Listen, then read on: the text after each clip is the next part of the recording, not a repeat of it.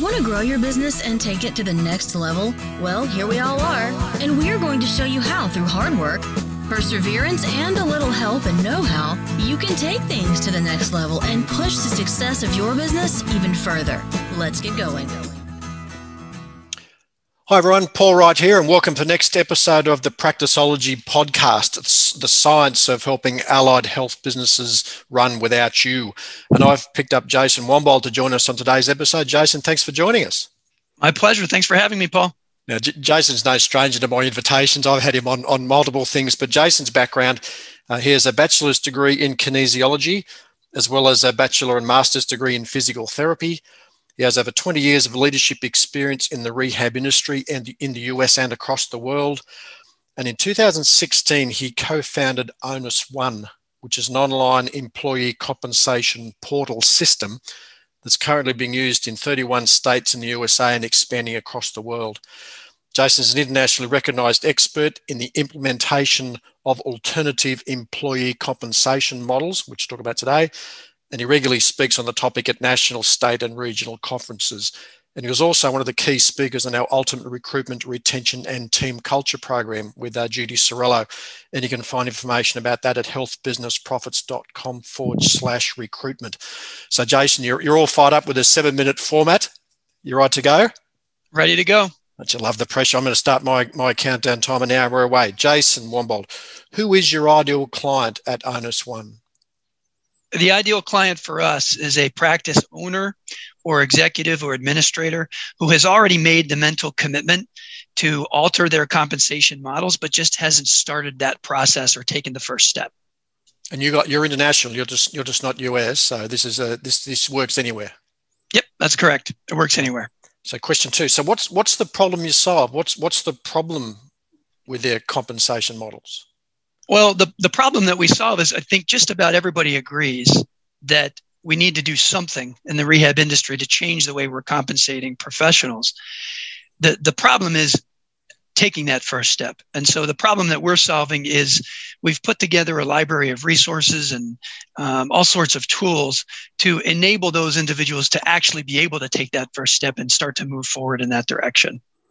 So, so question three then, with, with six minutes left, so, what's the typical symptoms people experience when they don't have their compensation model worked out? Well, usually the, the, the typical symptom is is related to the reason why they don't take that first step, and there are three reasons. The, the first is fear. The second is lack of time, and the third is lack of knowledge. It could be a combination, of course, of those three, but those are typically the primary symptoms that we see or the reasons why a practice, a company, an organization doesn't move in this direction, even though they may agree and believe that ultimately that's the right thing to do.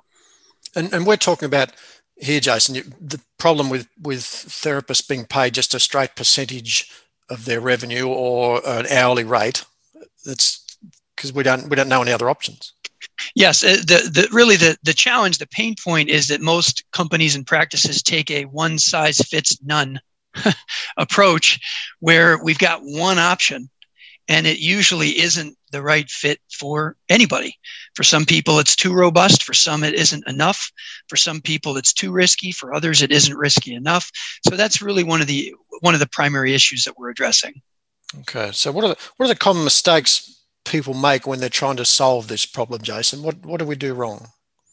Well, if we look at those three barriers and we take them one at a time, if we look at fear first, uh, what people most commonly will do wrong is if fear is the barrier, is they will do nothing.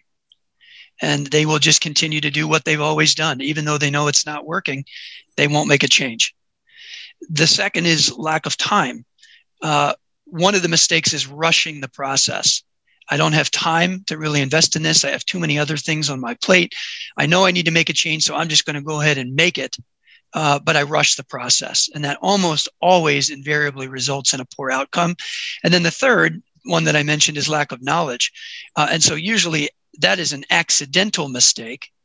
Uh, and very often a mistake that a practice owner or executive might not even know they're making. They may have missed very key components, even compliance components that should be included into that program, but simply because they don't know what they don't know, they might end up making the mistake of not including those features.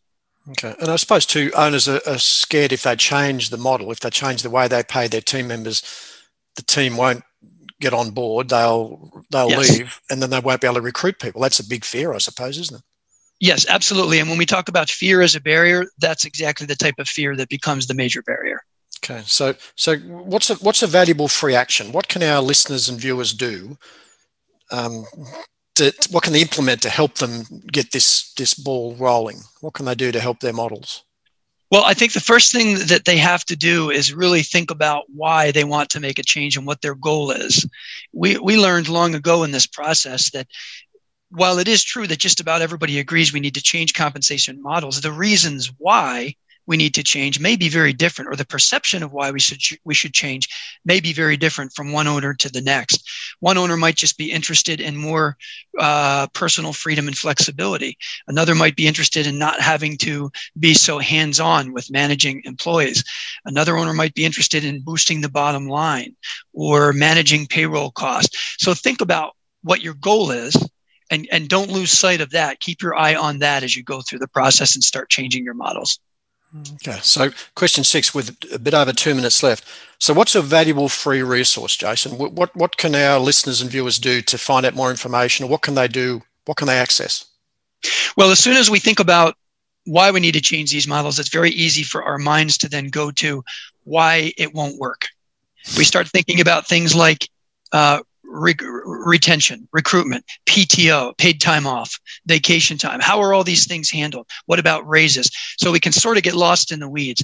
So what you what you might want to do is start with educating yourself on some of these things. And we have a lot of resources on the website to help with some of those potential initial objections or pain points. Specifically, going to our website, onus-one.com, O-N-U-S one.com